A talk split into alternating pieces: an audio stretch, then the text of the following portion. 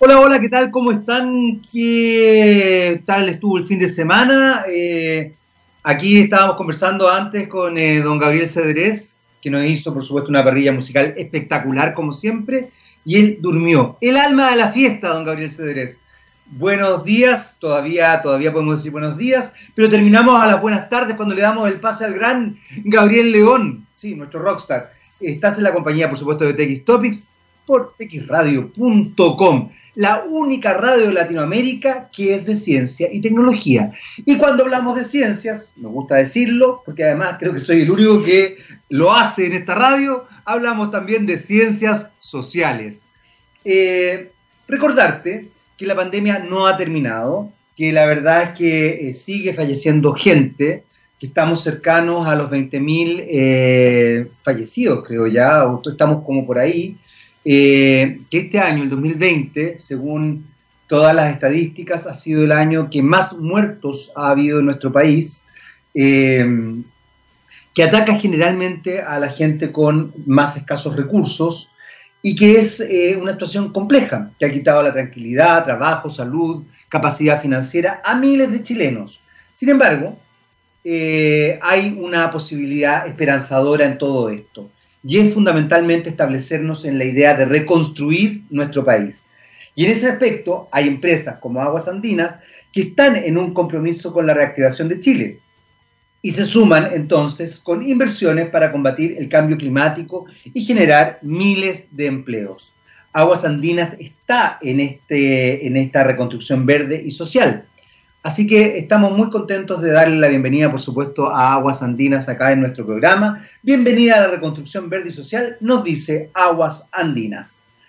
Eh, esa es la parte bonita de, la introducción al programa. Pero aquí viene la otra parte. I won the election. Yo gané la elección, publica hace 10 minutos The Real Donald J. Trump. Sí, el actual presidente de Estados Unidos, Donald Trump, sigue empecinado en la idea de decir que él ganó la elección. Varios fenómenos interesantes a tomar en consideración cuando escuchamos y leemos este tipo de cosas. Primero, la fuerza de las redes sociales que muchas veces se ven de manera, eh, de manera menor, como que se le baja un poco el perfil. Las redes sociales, la verdad es que tienen una fuerza tremenda. Donald Trump, a punta de fake news, logró ganar la presidencia de Estados Unidos. Y lo hizo a través de redes sociales, fundamentalmente Twitter y Facebook. Donald Trump no es una persona asidua al Instagram.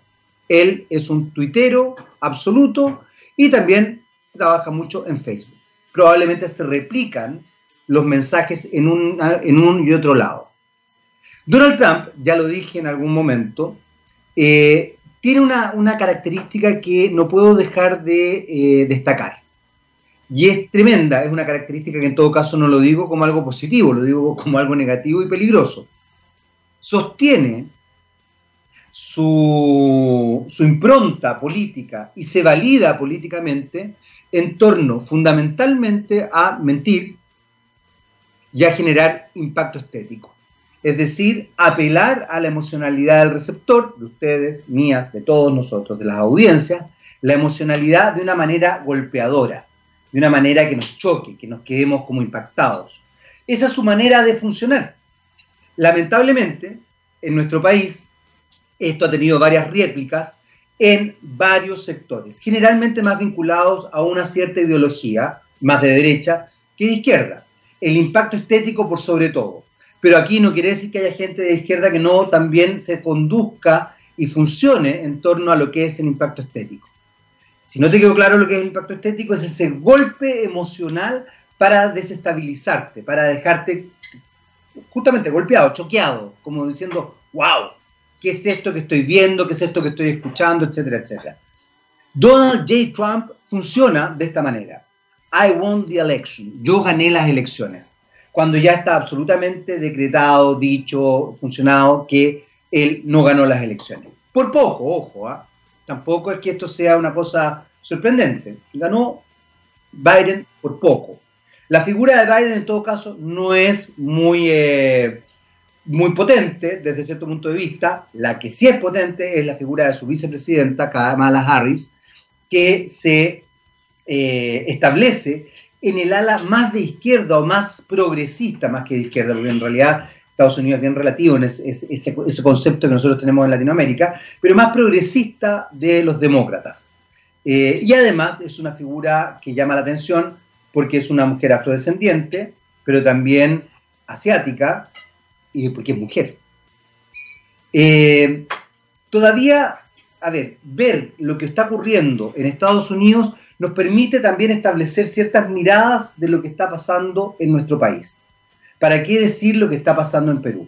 Y aquí quiero hacer un pequeño eh, apartado. La prensa peruana ha sido eh, tremendamente eh, denunciante respecto a lo que ha ocurrido en Perú. La prensa chilena ha destacado ese tipo de denuncias de lo que ha ocurrido en Perú. sin embargo, queda de manifiesto y se evidencia constantemente cómo cierta prensa oficial en nuestro país no tiene real interés en decir las cosas de manera más transparente. Y eso me parece complejo. Eh, es válido, como lo he dicho muchas veces, que nosotros no somos peruanos, obviamente, no somos argentinos, no somos neozelandeses, ni holandeses, ni daneses, ninguna otra nación somos chilenos, establecemos y funcionamos de acuerdo a una cierta cultura. Pero lo que me llama la atención es que critiquemos o alabemos a otros sin establecer la mirada real de cómo lo estamos haciendo nosotros. Ver la paja en el ojo ajeno, positiva o negativa, y no la diga en el propio, positiva o negativa, me parece que es parte del problema. Habiendo dicho esto, vamos a dar inicio a nuestro programa del día de hoy. Tenemos dos invitados, eh, una de ellas, además, eh, es una amiga, yo la quiero muchísimo, así que estoy muy contento de poder conversar con ella. Se trata de Gabriela Dalañol, capitana de Adidas Runner Santiago. Eh, vamos a estar hablando sobre una campaña que está desarrollando Adidas, que es bien, bien, bien interesante, y que esta vez espero, Gabriel Cedrés, nos podamos conectar, porque la última vez no nos conectamos. Así que, ¡ah, qué nervios! Bueno, mientras tratamos de llevar a cabo esta conexión, vamos a escuchar a PJ Harvey y Down by the Water. Muy bien, ya estamos de vuelta aquí en TX Topics. Eh, seguimos, por supuesto, en la compañía de txradio.com y ya está con nosotros Gabriela Dalañol, capitana de Adidas Runner Santiago, además de influencer, además de amiga, además de comunicadora, además de modelo, además de esposa, además de brasilera y además de simpática y linda e ah. inteligente. Gaby, querida, ¿cómo estás? Qué linda presentación, Jaime. Muy bien, súper bien. ¿Y tú cómo estás? Muy bien, muy contento de, escucharte, de, verte además, porque no nos vemos hace tiempo, eh, y de que nos cuentes también de esta campaña latino, que en realidad es como latino con arroz, o sea, latino latina, eh, Ready to Run, que eh, está lanzando Adidas y que tiene ciertas características solidarias que me parece importante destacar hoy día. Así que, Gaby, este, esta parte del programa es tuya, así que dele. bueno, Jaime, eh, Latinos Ready es el nuevo reto de Adidas que a cada cierto tiempo hacen, siempre pensando en ayudar a las personas. Eh, nuestra meta es llegar a los 500 mil kilómetros en Latinoamérica, en los siete países que están participando. Acá tengo anotado para no olvidarme de ningún país. Y por orden alfabética es Argentina, Chile, Brasil, o sea, Brasil, Chile, Colombia, México, Panamá y Perú. Son esos siete países que están participando de este nuevo challenge de Adidas. Y como dije antes, el objetivo es llegar a los 500 mil kilómetros desde el día 13, el viernes pasado, hasta este domingo 22 de noviembre.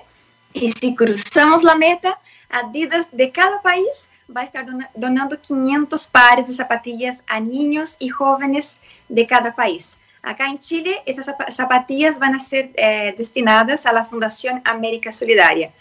Así que tenemos que llegar a la meta porque hay muchos niños y jóvenes que ya están con la con el bichito ahí, con la esperanza de poder recibir su zapatilla, que además yo creo que va a ser el regalo de Navidad de muchos de ellos. Así que ahí tenemos que seguir con todo. Hasta ahora vamos bien en kilometraje, pero cuanto más gente quiera unirse y participar por esta linda causa, son todos muy bienvenidos. Ya, pero para eso tenemos que saber cómo funciona esta causa, cómo se hace, ¿Qué es, lo que, qué es lo que pasa. Yo llego y salgo a trotar y digo tanto, corrí tanto, eh, ¿cómo, ¿Cómo funciona? Sobre todo, además, bueno, ahora, ahora Santiago está como, como que no pasará nada, pero, pero, igual funciona. Sí. Bueno, lo primero que todo hay que bajar la aplicación Adidas Running. Desde si tienen cualquier tipo de smartphone, bajar la aplicación Adidas Running. Luego tiene que registrarse. Yo siempre recomiendo uno registrarse por la cuenta del mail o de Facebook, que es mucho más rápido. De ahí hay que pinchar abajo en el icono que hay abajo de las opciones, en el panel de opciones, la segunda, la que dice comunidad, y luego arriba van a aparecer los retos. El primer que aparece, que es el actual, es Latinos Ready to Run, donde hay que pinchar ahí y unirse al reto. Entonces, todos los días, desde ahora, o los que ya partieron, desde, por ejemplo, de ahora hasta el domingo 22, que sea caminando, trotando, subiendo cerro, cualquier forma de movernos que sea con los pies, o sea, no con bicicleta, pero caminando, eh, todo suma. Y además no es solo correr, sino que es ayudar, es por una linda causa. Así que eso, solo bajar la aplicación, unirse al reto y después cada vez que va a salir a caminar, sea pasear el perrito, un kilómetro que sea, y ayer estaba hablando con un sobrino que me dijo, mis papás tienen que participar porque se mueven todo el día en la casa. ¿Cuántos kilómetros pueden ganar ahí, cierto? bueno, y eso, eso te iba a preguntar, en general, ¿cómo, ¿cómo se está desarrollando para la gente que se mantiene todavía con home office o que todavía está en la casa, que no se atreve a salir? Eh, se, se, puede estar como, como moviéndose en la casa? ¿Hay alguna forma de contabilizar el kilometraje? ¿Cómo se contabiliza? Cuando tú bajas la aplicación, ¿así se contabiliza? No, o sea, bajo la aplicación un, eh, unite al, al, reto y luego abajito hay, hay que poner iniciar.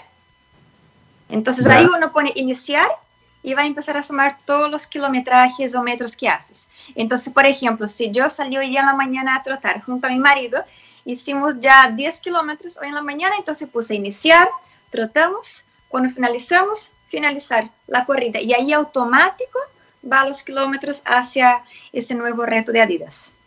Ah, mira, qué buena, qué buena. Oye, Solo ¿cómo iniciar y finalizar, súper simple. Cuéntame, Gabriela, ¿qué es lo que hace la capitana de Adidas Runner, Santiago? ¿Qué haces como capitana de la Adidas Runner? Qué honor para mí cuando me anunciaron como la capitana. Bueno, yo tengo que representar a los runners chilenos a nivel mundial. En cada país donde está Adidas tiene un capitán y una capitana y acá en Chile soy yo. Excelente, felicitaciones. ¿Y qué significa esa representación? Eh, representar a todos los runners que están en, esta comunidad. A mí me encanta trotar, yo creo que una de las cosas que más sumó que a Adidas llamar para ser la capitana. Y por eso yo no hay día que no despierto sin sumar unos kilómetros, porque para mí es como una pila. Es enchufarme llenarme de energía y ahí sí puedo partir bien el día, como que un shot de, de endorfina. Así que eso, representar siempre a los runners cuando tenemos entrenamientos tanto presenciales como online, que durante toda esa cuarentena estuvimos encerrados, pero seguimos con entrenamientos online. Entonces ahí estar junto a la comunidad, poder ayudarlos, asesorarlos si tienen dudas, acompañarlos en cada kilómetro. Y lo que más es lindo del running en, en general es como las personas son tan unidas. Por ejemplo, si vamos trotando y me empieza a doler la rodilla o la pantorrilla y me da calambre y me detengo, es como que todo el equipo se va a parar, no, aunque se puede, ayuda a pararse y bueno, seguimos juntos. Eso es lo más rico que hay. Para los que todavía no parten con el running, de verdad los dejo súper invitados que, porque es otra cosa. Es algo que de verdad uno no encuentra en el trabajo, no encuentra en otros lados, como que es muy rico. Oye, Gabriela, y cuéntame una cosa, ¿cómo se, cómo se pasaron estos meses para una persona que hace, que hace running, que le gusta salir a trotar eh, por la ciudad o los cerros, que le gusta la naturaleza, como es el caso tuyo y también de tu marido, de Roberto? ¿Cómo, lo hacen, eh, por ejemplo, los días que han estado encerrados? ¿Cómo ha sido el entrenamiento indoor dentro de la casa? yo estoy un poquito loca para decir la verdad. imagínate, de estar afuera tratando, subiendo cerros, por las calles, compartiendo con gente, pasar... Oh, se nos quedó pegado. Muchísimo. Pero ahí es cuando tú... ¿Cómo? Que te quedaste pegado un ratito, así que eh, puedes repetir lo que, lo que estabas diciendo. Son cosas que ah, pasan justamente en esta, en esta situación. Esto es, esto es así, para que vean, estamos en directo. Sí, verdad. No, además, no sé, para los niños que están en la casa encerrados les costó mucho. Yo me sentí una niña encerrada, como que adentro de una cajita y no poder hacer nada.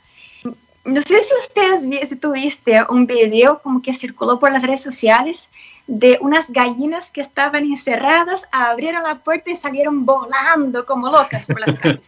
Cuando sacaron la cuarentena acá de mi comuna, me sentí una de esas gallinas, loca. La primera cosa que hice ese día, me puse un par de zapatillas, salí a trotar. Y, pero bien, uno tiene que cuidarse también porque al estar encerrado tanto tiempo, no trotar, sino que solo hacer entrenamiento funcional que ayuda para mantener la musculatura, pero no es lo mismo que el impacto de la calle entonces hay que, despacito, hay que controlar un poco la ansiedad y esas ganas de, que dan como de salir y subir todos los cerros de una, pero después no termina lesionado. Entonces hay que mantener un poquito la, la tranquilidad y ir despacito. Oye, Gabriela, a ver, aprovechemos de, de, de, conocer un poquito más. ¿Qué es lo que significa el entrenamiento funcional para la gente que está en su casa? ¿Qué es lo que es un entrenamiento funcional para aquellos que todavía no salen? Además, recordemos que hay hay regiones que lamentablemente volvieron a la fase 1 y están encerrados y todo, y, debe haber mucha gente que le gusta trotar, que le gusta caminar, que le gusta salir al aire libre, etcétera, etcétera, porque le gusta ejercitarse. ¿Qué es lo que sería un entrenamiento funcional? Un entrenamiento funcional es algo que podemos hacer en un espacio de tan solo dos metros por dos metros, o quizás hasta menos, con unas pesitas. Si no tienen pesa o mancuerna en sus casas, puede usar una botella de agua en cada mano, un saco, un kilo de arroz en cada mano y hacer entrenamiento localizado en el lugar, hacer sentadillas, estocadas o hasta mismo trotar en el lugar. Entonces hacer una rutina que sea de 15 minutos, 20, 30 minutos, una hora al día, como que todo eso ayuda eh, principalmente para los que ya hacían deporte antes a no perder la musculatura. Todo lo que ganamos cuando estamos sueltos por las calles entonces, al momento de salir por las calles de nuevo, no sufrir tanto y que el cuerpo tampoco sufra. Oye, Gabriela, cuéntame una cosa, en general, Chile eh, lamentablemente tiene altos índices de sedentarismo. En ese sentido, por ejemplo, eh, una campaña como, como, como el, Latino eh, Ready to Run o u otras actividades que desarrolla Adidas, ¿Cómo se fomenta eh, el no sedentarismo? ¿Cómo, ¿Cómo se puede ir potenciando que la gente tenga eh, una, actitud un poquito más, más, eh, más activa, en definitiva, y de más cuidado con el cuerpo? Que va también la mano con la alimentación, pero, pero ¿cómo lo, has visto tú eso? Porque estás más metida en esto también. Ah, sí, de hecho, una de las cosas que más me impacta acá, que los niños acá de Latinoamérica, en Chile, son los niños que con más número de sedentarismo de Latinoamérica y eso es algo que debió haberse cuidado desde hace mucho tiempo. Como dijiste, la, la comida, lo que ingerimos a nuestro cuerpo, nosotros somos lo que comemos. Hay una frase que dice eso y de verdad lo es así. Eh, el 70% para lograr el cuerpo que queremos, queremos bajar de peso, es la alimentación. Si queremos vernos definido, es la alimentación. Un 20% es deporte y 10% es dormir bien, las 8 horas que hay que dormir todos los días, hidratarse bien, descansar, estar tranquilito, no estresarse tanto. Entonces, como que todo un complemento, pero la alimentación y el deporte de verdad que ayuda muchísimo. Eh, las familias, yo sé que uno, acá en Chile la comida es cara. Y eso yo creo que no hay como negarlo porque es así. Eh, pero tratar de comer un poquito más de vegetales, de ensaladas en la comida, evitar fritura. Si quieren preparar una hamburguesa, prepara la hamburguesa, pero sin la fritura. Como que haciendo pequeños cambios en la casa. El pancito, si la mamá hace el pan en la casa, quizás cambiar la harina por una harina, harina de avena, no sé, como algo que sea un poquito más...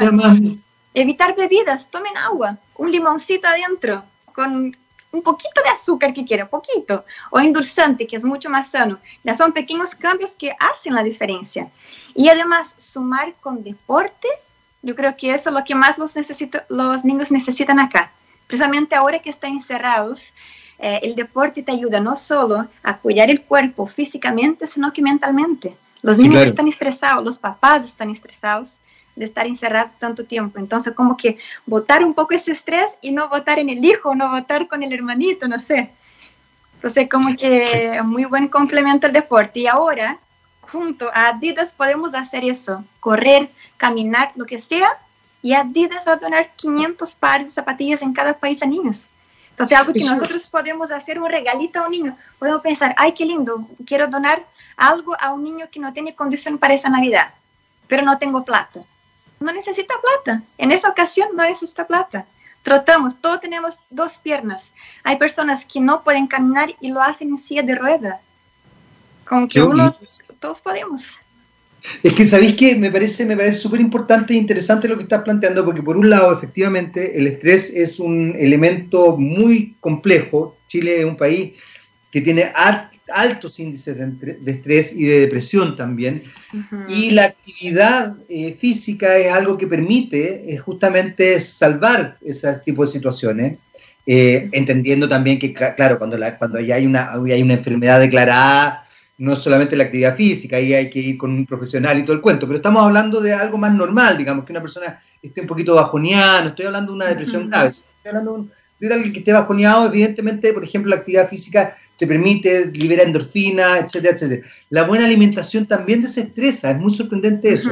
Si a eso le sumamos lo que tú estás contando, Gabriela, que es finalmente la posibilidad de, de regalarle a niños que lo necesitan, en este caso América Solidaria, es maravilloso. ¿Por qué eligieron América Solidaria? ¿Cómo, cómo se va a desarrollar la, eh, la segunda parte de esta campaña Latino Ready to Run? Eh, ¿Van estas donaciones para, para, Navidad? ¿Se hace con antelación? ¿Cómo, ¿Cómo funciona esa otra parte del, del Latino Ready to Run? mira, no tengo tanto conocimiento si los regalos para los niños lo van a hacer para Navidad o ahora pronto. Ya. Yo siempre digo eso porque de verdad como que quizás después los niños no tienen regalito de Navidad, ya va a ser como su regalito. Bueno, absolutamente, absolutamente. Y América Solidaria trabaja, está dedicada a poder ayudar y realizar sueños de los niños. Entonces, al final, por eso fue América Solidaria es la más conocida acá en Chile, donde muchos sueños son realizados todos los años, sea con un pequeño juguetito o sea con conocer la playa, ellos ayudan a realizar estos sueños. Y por eso entonces Adidas hizo como esa alianza con América Solidaria, porque sabemos que al pasar las zapatillas, sabemos que las zapatillas realmente van a pasar a, van a, pasar a niños. Bueno, eso yo creo que es muy, muy importante, efectivamente, elegir una institución que eh, tenga una, que sea lo suficientemente sólida y que uno sepa, lo que tú acabas de decir, Gaby, que, en el fondo llegue a los niños como corresponde, que ese es el fin último de, esta campaña Latino Ready to Run. 500 mil kilómetros. Hartos. Pero podemos. Ah, ¿Cuánto, ¿Cuánto llevamos? ¿Se puede saber o no? Yo desperté hoy día y vi en la aplicación y habían 150 mil kilómetros. Y recién ayer terminamos el tercer día, así que vamos justito. Ah, ya, o sea, hay, que, motivarse. Eh, para aclarar, antes de despedirnos, Gaby, eh, puedes caminar. Caminar, trotar, a los amantes del cerro, porque ahora volvimos a ver el cerro. Y Jaime, hay una cantidad de personas que de verdad tenemos que ir muy tempranito si queremos trotar. Sí, porque después de las Después de las 9 de la mañana está lleno. Van muchas familias a hacer picnic, a jugar con los niños. Es súper rico ver eso. Así que, imagínate cuánta gente, cuántas miles de personas van al Cerro San Cristóbal, al Cerro El Carbón, Manquive, donde sea. Y puede estar sumando esos kilómetros. Eso va a dejar el teléfono con la aplicación funcionando para empezar a sumar los kilómetros y después pausar. Y así de simple. Excelente, excelente dato. Gaby, querida, la, nos vamos a hacer una breve pausa. Muchas gracias por este contacto. Qué bueno verte, cariño a Roberto. Me, encanta que estés en esto. Me encanta que seas capitana de Runner Santiago. Felicitaciones. Muchas eh, gracias. una excelente capitana. Una ah. excelente capitana, la mejor capitana que pudieron haber elegido en la vida. Así que un abrazo gigante y muchas gracias por esto. Y nada, pues que lleguemos a los 500 mil kilómetros entonces, para que esos 500 pares de zapatillas lleguen a los niños de América Solidaria aquí en nuestro país. Muchas gracias, Gabriela. Muchas gracias, cariño. Muchos cariños a ti, a tu señora y a todos que están acá con nosotros. Que estén muy bien y todos ahí, a ayudar a esta linda causa. Así va a ser. Nosotros nos vamos a hacer una breve pausa con YouTube y Staying no, Staying at the Sun, no, Gabriel? No. No, no, es esa canción. YouTube, ¿por qué me hace, esto tú lo haces intencionalmente para destruirme? Ya, ok, vamos con YouTube. La canción, no sé, la que ponga Gabriel. Gaby, un beso. Chao, chao. chao. Muy bien, muy bien, muy bien. Ya estamos de vuelta y ese era YouTube con la canción Mirando al Sol, Starring at the Sun. Eh, mira, la verdad es que esto no es culpa de Gabriel, tengo que decirlo. ¿ah? Gabriel, un sedentario, un verdadero sedentario, no es culpa de él, es culpa mía porque no me entiendo la letra. Escribo las canciones y después no me entiendo la letra, lo que es un drama.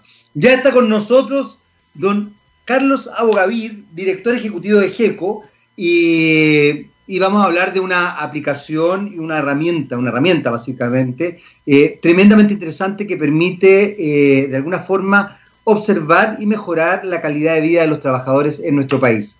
Hola Carlos, ¿cómo estás? Bienvenido. Gracias por acompañarnos el día de hoy.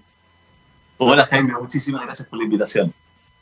Oye, Carlos, vamos, vamos primero por parte. ¿Qué es lo que es GECO? Para irnos adentrando en materia. Mira, GECO es una consultora, en el fondo, que nos dedicamos a acelerar la sostenibilidad en las empresas.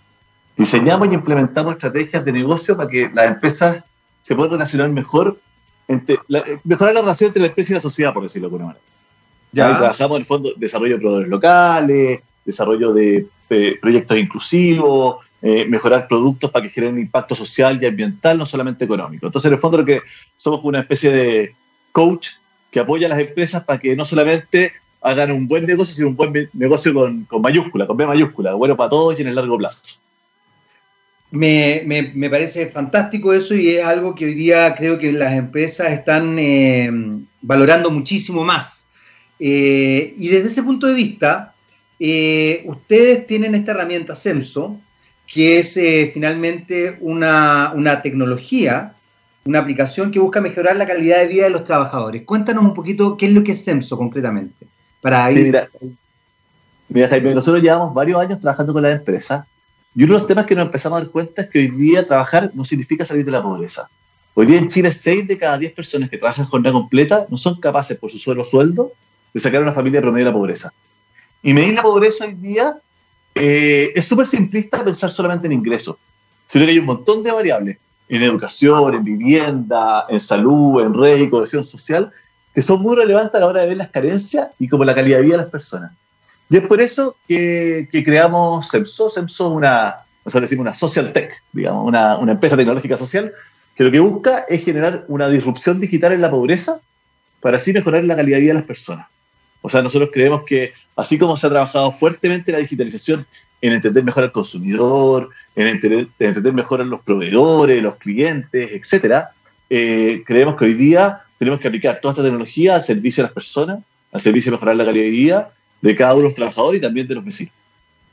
Hay algo que, me, que inmediatamente me, me, llama la atención, Carlos, y que no puedo dejar de preguntarte, porque de alguna forma una de las cosas que ha saltado a la palestra pública es constatar la desconexión que tienen muchas eh, instancias sociales. La élite está tremendamente desconectada de la realidad, eh, por ende muchos empresarios están desconectados de la realidad, los medios de comunicación más tradicionales están absolutamente desconectados de la realidad, los políticos están desconectados de la realidad. Eh, ¿Cómo podemos establecer entonces una vinculación emocional efectiva con la realidad que permita generar los cambios que se necesitan para eh, tener una mejor sociedad? Porque finalmente, Carlos, y, corrígeme si estoy equivocado, pero yo creo que cuando las personas son felices, aunque suene naif lo que estoy diciendo, tenemos una mejor sociedad. Y en general la sociedad chilena no es una sociedad feliz, es una sociedad maníaca, que yo hago la distinción. Es una sociedad buena para salir a la fiesta, buena como para el reviente, buena para evadir, pero no necesariamente una sociedad feliz. ¿Cómo, ¿Cómo se percibe eso? ¿Cómo se trabaja eso? cuando la desconexión es tan, tan radical y tan transversal además. Es que es súper importante lo que estás planteando, porque efectivamente lo que nos ha ocurrido en Chile es que yo creo que, que, la crisis de, que, partió en octubre, eh, vimos dos Chiles. O sea, vimos un Chile, eh, un, Chile en el fondo que, que, hasta hace poco se hablaba de este oasis, digamos, de Latinoamérica, y, y otro Chile que estaba súper descontento, donde estábamos dejando gente atrás. Y eso genera división, genera problemas, digamos, sociales, y, evidentemente esta desigualdad finalmente empieza a degenerar como desestabilizar la democracia, desestabilizar el sistema y, finalmente polarizar a nuestro país, que es el peor de los mundos, porque finalmente lo primero que nos une es que somos chilenos, y después si somos de un partido u otro, si trabajamos en una empresa grande, una empresa chica, si somos emprendedores, empresarios, pero nos estamos creando miles de divisiones, principalmente yo diría porque no nos conocemos. Un poco lo que planteaba tú, o sea, yo creo que primero hay que conocerse, hay que trabajar juntos, y después en el fondo generar este vínculo emocional, esta confianza, esta empatía alrededor de las personas. Pero muy difícil hacerlo si es que no somos capaces de interactuar, de conocernos, de generar canales de comunicación y de hacer partícipe a las personas en esta toma de decisiones. Esto no es tan distinto a todos los vínculos que tenemos como personas. Por ejemplo, si yo no tengo confianza en una relación de pareja, no tengo nada, no soy capaz de construir algo. Y para tener confianza necesito conocer a la pareja, necesito eh, de cierta manera, tener instancias de comunicación, nos fumamos un pucho, digamos, cuando terminamos de comer, o nos tomamos un traguito, pero en el fondo tenemos una, instancia de comunicación y tenemos un diálogo donde, donde yo le cuento, me vulnero y le cuento lo que, mis preocupaciones, mis expectativas, etc. Esa confianza se genera desde, desde el conocimiento. Después viene este proyecto común, donde juntos somos más que separados, donde tenemos, una, tenemos ganas de desarrollar algo y yo te necesito a ti y tú me necesitas a mí. Y después viene quizás esta, este regalo, este cariño, digamos, pero, pero, pero, pero mi pareja no me quiere más porque le regale más cosas. Si yo no tengo confianza, si no tenemos un proyecto común, el regalo no es más que eh, una transacción. Cuando no hay regalo, si, me quieren solamente porque el regalo cosa, el día que desaparecen los regalos, desaparece el cariño. Y el cariño no se compra. Y eso es un poco lo que estamos viviendo. Yo creo que hay un desafío desde la empresa de llegar a, esa, a humanizar las relaciones, conociéndose mejor, generando esta oportunidad donde yo te necesito a ti y tú me necesitas a mí, y de ahí generar este, este, este, este regalo o este, o este cariño, pero, pero no podemos pasar las relaciones de solamente tratar de comprar los cariños. Y, en ese sentido, lo que busca SEMSO es justamente una herramienta que nos busca conocer de mejor manera a las personas para buscar juntos soluciones que mejoren la calidad de cada uno de ellos. Desde ahí, Carlos, ¿cómo, cómo se está? Es que me, me pareció interesante la analogía que hiciste, porque en definitiva, eh, si no hay confianza, no hay proyecto común, digamos. Y es, difícil que haya proyecto común. O sea, si la confianza se rompe, la confianza se puede construir, ¿ah? siguiendo incluso con tu analogía, uno puede haber tenido un momento de desconfianza, muy duro incluso, pero hay parejas que logran sobrellevarlo de manera honesta, de manera honesta, no, no, esos perdones a, a medias, digamos, y logran sobrellevar esa situación y efectivamente se reconstruye la confianza, se reconstruye la relación de pareja y capaz que hasta se fortalezca. Pero, pero me parece interesante la analogía porque, porque toca un punto que no es menor y que tiene que ver con los aspectos emocionales que muchas veces salen de las ecuaciones en las empresas. Eh, es, es, interesante observar cómo generalmente en países más desarrollados que el nuestro, eh, las habilidades blandas son muy valoradas. Eh, es interesante observar también cómo finalmente también en países más desarrollados se establecen gerencias de felicidad, por ejemplo, para, para ver cómo los trabajadores se desarrollan en un ámbito pleno y establecen también confianzas con la empresa. La sociedad chilena en general, Carlos, creo, eh, ha construido hasta hace poco, quizás ahora yo creo que estamos en un proceso de cambio, por ende uno tiene que estar como observando más que nada, pero ha construido una, se ha construido una sociedad donde, por ejemplo, la permanencia en un trabajo no es bien vista. Las lealtades ni siquiera son tan bien vistas. Es muy raro eso. Eh, recuerdo que en algún minuto eh, me tocó mandar un currículum y me acuerdo que había gente que me decía, pero tú has trabajado mucho tiempo en, un mismo lugar. Yo decía, sí, pues estaba contento. Eh, y era como raro. Y después empecé a trabajar en distintos lugares y fue, y no, y lo, peor de todo es que era palo porque boga y palo porque no boga. Porque, ¿Y por qué has trabajado en tantos lugares? Bueno, porque no estaba contento nomás. O sea, o, o porque ellos no estaban contentos conmigo, digamos. Hay, el aspecto emocional que tú destacas es interesante. ¿Cómo se va estableciendo desde esta herramienta, desde esta esta aplicación, la posibilidad de ir observando esos aspectos, porque finalmente lo emocional no solamente tiene que ver con los trabajadores, tiene que ver también con los directivos, tiene que ver con los dueños, tiene que ver con entender incluso la empresa, con, Exacto. con muchos elementos muy globales, digamos. Es súper interesante durante ahí. Mira, yo creo que eh, efectivamente, tú sabes que los sistemas emocionales tienen como, hay como tres grandes impulsos. El primero es el miedo. En el fondo, eh, cuando uno tiene miedo, en el fondo se pelea, se paraliza o, arranca, digamos. Y eso pasa en el cerebro, se activa la amígdala, etcétera, y, hay hormonas que son la adrenalina, digamos, eh, que, que, que, que, funcionan muy bien, digamos, y a uno se le, se le abre las pupilas, eh, llega, llega sangre a los músculos para salir corriendo, digamos, etcétera, etcétera. Pero otro sistema emocional es como el hambre, eh, eh las ganas de, salir adelante, de superar desafíos, de lograr metas, que tiene que ver con la dopamina y que es otra parte del cerebro, digamos, y, que también es súper importante y en general es como la, zanahoria y el garrote, si quieren mirarlo. ¿ah? Eh, eh, los premios y los miedos, digamos, los castigos. Y, nos perdimos mucho del amor, que es el tercer sistema emocional que tiene que ver con la oxitocina, tiene que ver con el cuidado, la empatía, la amabilidad, las ganas de pertenecer, la confianza y la seguridad en que las reglas son justas y que en el fondo yo puedo salir adelante sin esfuerzo. Y eso, que, que tan bien lo tenemos desarrollado en nuestras familias, lo hemos perdido como sociedad. Y un poco eh, creo que, que, de cierta manera también las empresas han tenido un desafío donde, donde se puso por mucho tiempo el tema económico sobre los temas sociales y ambientales. Eh, y hoy día nos estamos dando cuenta que una empresa está inserta en una sociedad y esta sociedad está inserta en un medio ambiente. Entonces, eh, el hecho de poner las herramientas, la tecnología al servicio, tanto social como ambiental, es muy relevante a la hora de profesionalizar y de como de reprofesionalizar la manera de hacer empresa. Y, y eso, en el fondo, el semáforo lo que busca y a través de esta tecnología identificar eh, distintas variables de, las personas, donde en el fondo lo que buscamos es como generar data con alma. Es una plataforma que busca conocer de, manera profunda a los trabajadores para como eh, conocerlo en profundidad y buscar las mejores soluciones posibles. ¿Por qué? Porque hoy día eh, las la mejores bienestar vienen como de los promedios, que es bien divertido, pero mira, si nosotros estuviéramos aquí todos juntos con la gente que se escucha, yo le diría, ¿sabe qué? Les traigo un regalo, les traigo zapatos yo hice un estudio súper importante y en Chile el promedio de talla zapato es de 38,5. Y uno va a decir, uh, a mí me queda chico, a mí me queda grande, pero ¿cómo? Yo hice un estudio y el promedio es este, le tiene que funcionar a todos. Esa es la tiranía de los promedios, digamos.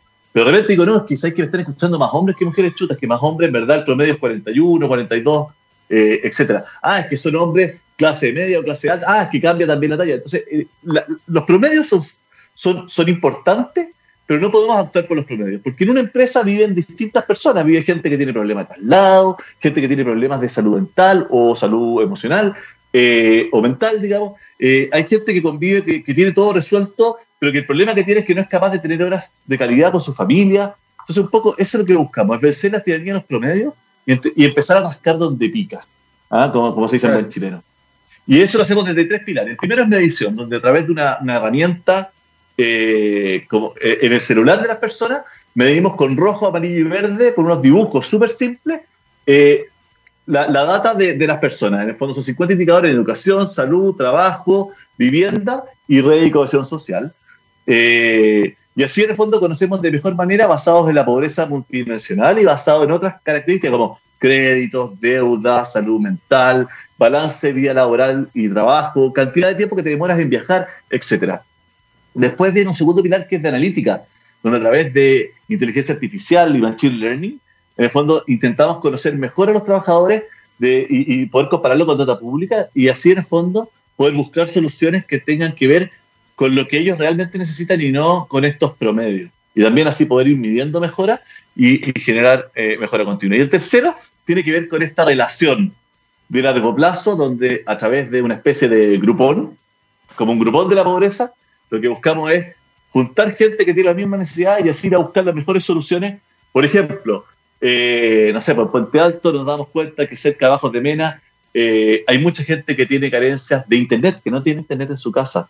Rojo significa que no tiene Internet en su casa, amarillo significa que tiene Internet, pero no con la velocidad suficiente como para poder ver un video, verde que tiene Internet. Entonces, buscamos soluciones con distintos proveedores y decir, oye, aquí tenemos 600 personas que tienen este problema, ¿cómo no vamos a encontrar algo que juntos seamos más y podamos encontrar una mejor solución. Entonces, en el fondo, lo que busca esto es la colaboración, eh, en la búsqueda de que juntos somos más, de que juntos como chilenos, tanto desde el mundo empresarial, desde el mercado, desde el Estado y el mundo político, y también desde las personas y el mundo social, podamos colaborar para mejorar la calidad de vida de las personas a través de la tecnología.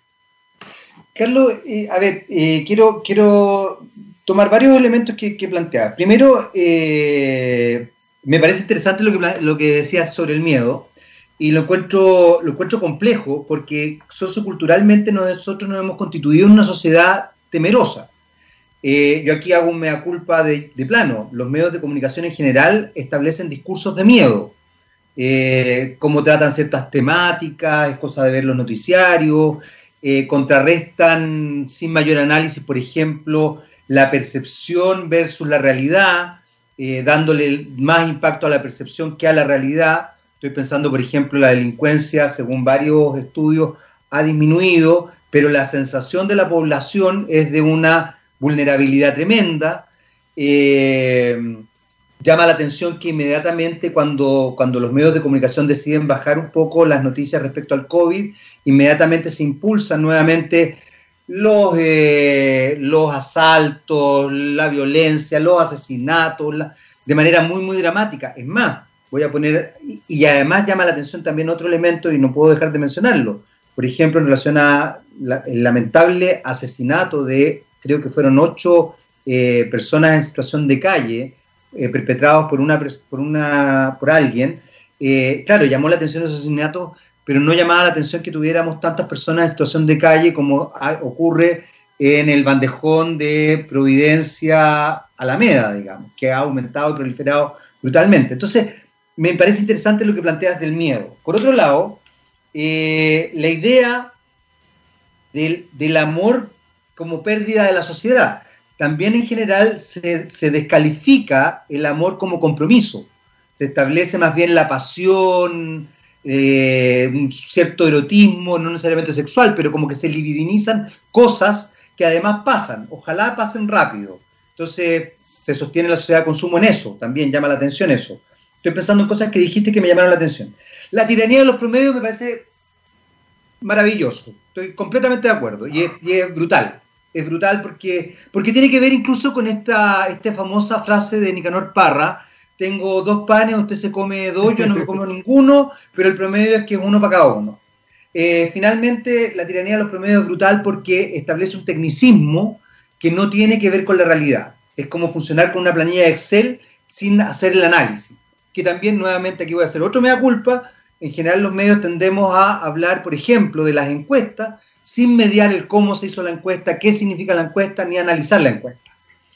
Eh, y después empieza el tema de la medición, la analítica, la relación de largo plazo, porque aquí lo que quiero también que me cuente un poco, Carlos, más allá de esta, de esta idea, de esta reflexión que me lleva a, a pensar es cómo podemos generar efectivamente el cambio a nivel cultural y social.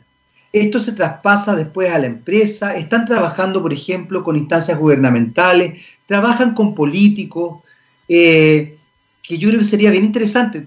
Ahora está en discusión el tema del 10%, que claro, bajo ningún punto de vista es lo más plausible. Y yo entiendo todos los argumentos, pero tú no le podéis decir a una persona que de verdad tiene problemas económicos serios que no saque su 10%. O sea, de verdad creo que es inmoral decírselo a una persona, incluso quizás decírselo a una persona que no tiene problemas económicos, pero que su familia tiene problemas económicos, es inmoral decírselo. Entonces, esa desconexión, esa, esa, esa, que, es sutil, porque, porque nuevamente nos vamos a la tiranía de los promedios. Es que ustedes van a tener menos, no sé, menos eh, ingresos a, cuando jubilen. Sí, pero el problema es que me están echando de mi casa porque no he pagado el dividendo o mis niños tienen hambre, o me van a cortar la luz y ellos no pueden estudiar. La verdad es que no estoy pensando en cuando jubile. es como eso. No sé cómo es, es, interesante, es interesante lo que decís, Jaime, porque yo creo que, de cierta manera, en los últimos, yo diría que unos 40 años, nos hemos ido robotizando y nos hemos ido como dejando eh, como eh, empezar a, trabajar más mecánicamente a través de, de, números, digamos, de planilla de Excel, y, hoy día que los, los robots están trabajando mejor que uno, eh, tenemos que volver a humanizarnos, digamos. Y es un desafío brutal, volver a humanizarse y volver a reconectarse, un poco lo que planteáis tú, yo creo que hay que pasar un poco de esta, de, esta economía del miedo, digamos, o a una economía más, más, relacionada al amor, digamos, que, tiene que ver con la entrega, con la preocupación por el otro, digamos. En el fondo, eh, como, decía hace poco, hace poco el Papa, que yo lo encuentro bien notable, digamos, decía, eh, el que no vive para servir no sirve para vivir, digamos. Eh, y, en ese sentido yo creo que hay, hay un, hay un desafío súper importante en volver a ser, en volver a enraizarse en lo que uno es, en los vínculos, y, no, no, y, no, y no, no, no creer que uno es lo que tiene, digamos, porque nos han hecho creer que en la medida que tenemos más, somos más, que una falacia brutal. Ahora, en ese sentido, yo creo que el desafío que tenemos hoy día como, como país tiene que ver, no tiene que ver con una discusión de más Estado o más mercado, tiene que ver con mm. una discusión de más sociedad, de cómo nos volvemos a humanizar, de cómo empezamos a conversar, de cómo volvemos a darnos cuenta que somos chilenos. ¿Por qué estamos en trinchera? Si todos queremos lo mejor para Chile. Podemos tener ideas distintas, si no está malo en conversar. Pero no puede ser que veamos al otro como un enemigo. Cuando al final, si juntos somos más que separados.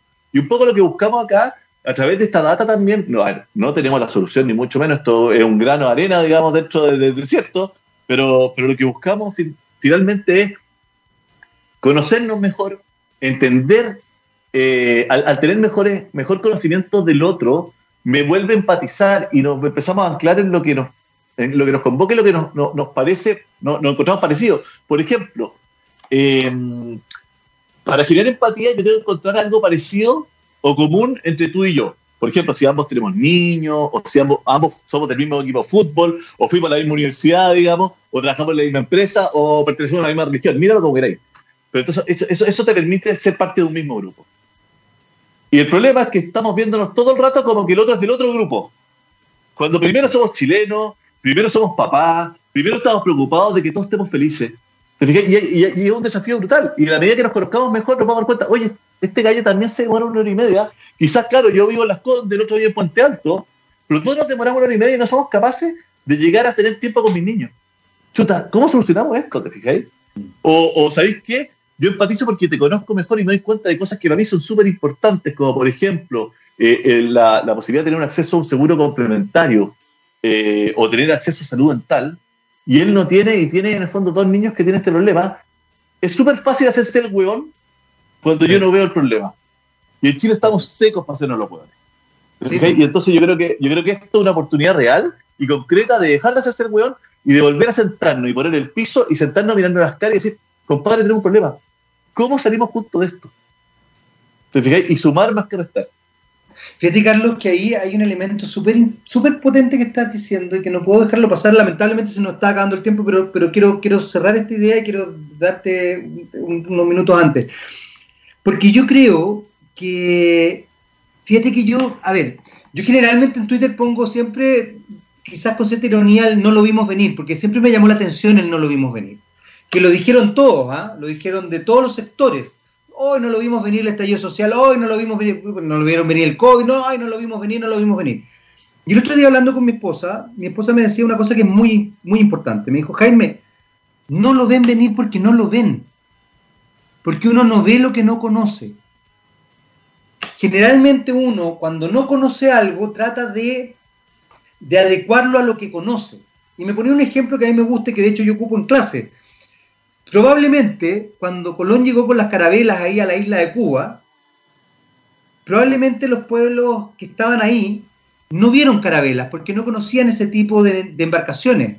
Vieron un fenómeno marítimo, vieron, no sé qué vieron, vieron dioses, vieron otra cosa. Leyeron la realidad de acuerdo a lo que ellos conocían, pero no vieron carabelas, menos vieron eh, colonos o menos vieron eh, personas que podían dominarlo, menos iban a entender las supremacías eh, étnicas, ideológicas o como quieras ponerle, no lo vieron. Entonces es potente porque, porque finalmente lo que hace Semso es que lo veamos venir, por lo que tú estás diciendo. Es, es, decir, o sea, ya, ya es decir, sabéis que aquí te estamos mostrando la realidad. Si tú no lo quieres ver, esto ya es de verdad una opción. Es como cuando se habla de tener voluntad política es la voluntad de no querer ver.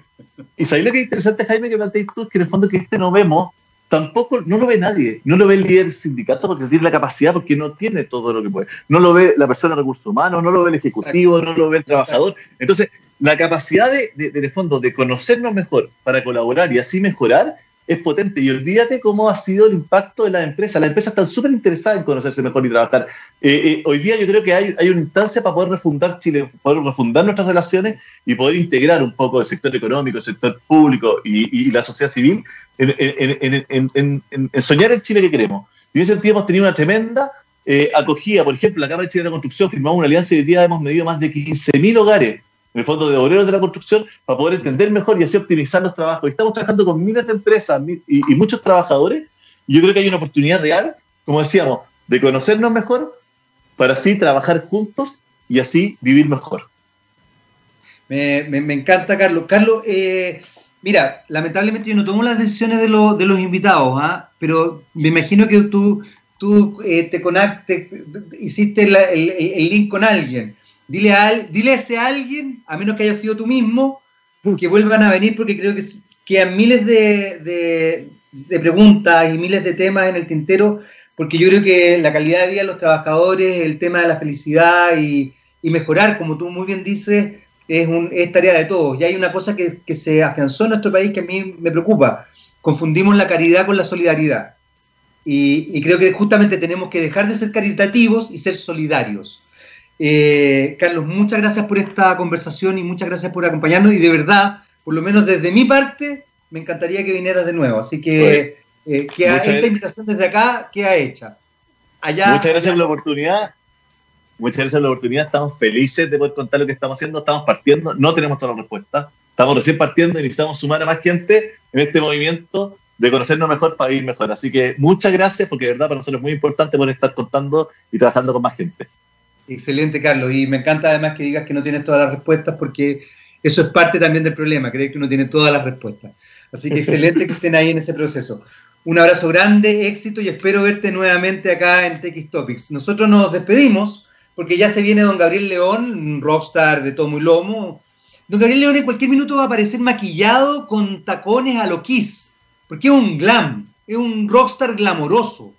Eh, y nos despedimos hasta el miércoles a las 11 de la mañana en otro TX Topics. Chao, Carlos, y los dejo con Yami. De nuevo no me entiendo la letra. De nuevo no me la entiendo. Ya no importa. Ya, dejémoslo ahí. Chao, hasta el miércoles. Chao, Carlos.